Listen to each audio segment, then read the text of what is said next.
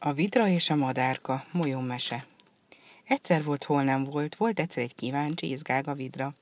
Egy nap a folyóban úszkálva csoda szép, ezüstösen csillogó halat fogott. Olyan szép, olyan különleges volt az a hal, hogy a vidra úgy érezte, nem is illene csak úgy felfalnia, hanem oda kéne adnia valami nagyon fontos személynek ajándékba. Annak adom ezt a halacskát, aki a legnagyobb hatalmú uralkodó égen és földön, döntött el büszkén a vidra.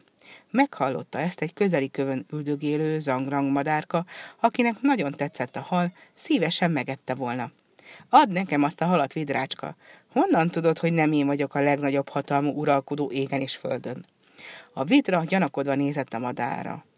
Te, ne haragudj, zangrang, de te nem tűnsz sem hatalmasnak, sem félelmetesnek. Inkább megyek, megkérdezem az embereket, ők olyan sok mindent tudnak.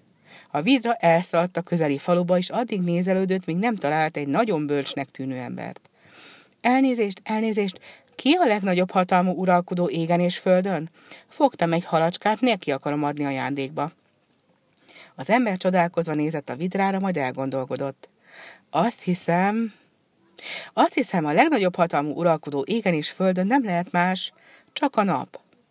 A vidra erre szaladt a naphoz, a csillogó hallal. Napocska, napocska, hoztam neked szép halacskát.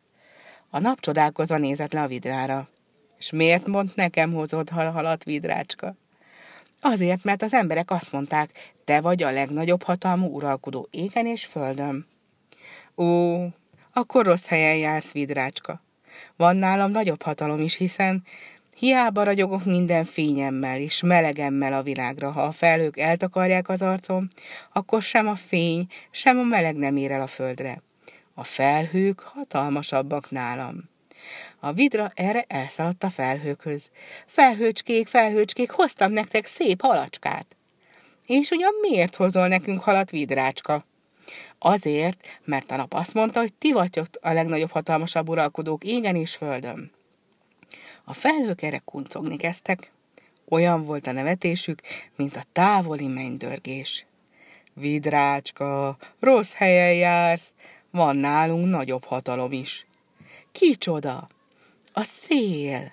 Ha a szél fúj, akkor terel minket maga előtt, oda, ahová csak kedve tartja. Nem tudunk ellenszegülni neki. A szél hatalmasabb nálunk. A vidra erre elindult a hallal megkeresni a szelet.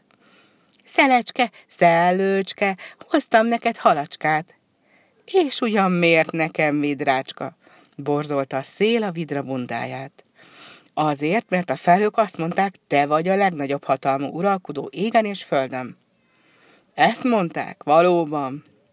A felhők tévedtek, vidrácska. Van nálam nagyobb hatalom is. Én csak fújok és fújok, de a köveket nem tudom elmozdítani a helyükről. Látod például azt a nagy követ ott a folyóparton? Na az a kő hatalmasabb nálam. A vidra erre leszaladt a folyópartra a kőhöz. Kövecske, kövecske, hoztam neked szép halacskát. És ugyan miért pont nekem vidrácska? Azért, mert a szél azt mondta, hogy te vagy a legnagyobb hatalmú uralkodó égen és földön, mert téged még ő sem tud megmozdítani. Az lehet, vidrácska, de mégsem én vagyok a leghatalmasabb. Nem. Hát akkor ki lehet a leghatalmasabb? Nézd, vidrácska, én itt állok a folyóparton, és nem tudok megmozdulni. Minden nap leszáll ide az angrang madárka, és azt csinál, amit csak akar. Rám ül, sütkérezik rajtam, néha bizony le is kakil. Az a madárka hatalmasabb uralkodó nálam. Én csak a trónszéke vagyok. Erre aztán valóban leszállt a kőre az madárka. Na ugye, vidrácska, megmondtam, hogy én vagyok a leghatalmasabb. A vidra bólintott, és tisztelettel átadta szép, ezüstös halacskát a madárkának. A madárka megkóstolta, majd felnézett, és így szólt. Köszönöm szépen az ajándékot, vidrácska, de tudod, még a leghatalmasabb uralkodónak sem esik olyan jól az étel, ha egyedül kell lennie. Megosztom veled a halacskát? Megosztozol rajta velem? A vidra és a zangrang madárka együtt jó ízűen belakmároztak a halból. Attól fogva jó barátságban éltek, amíg csak meg nem haltak.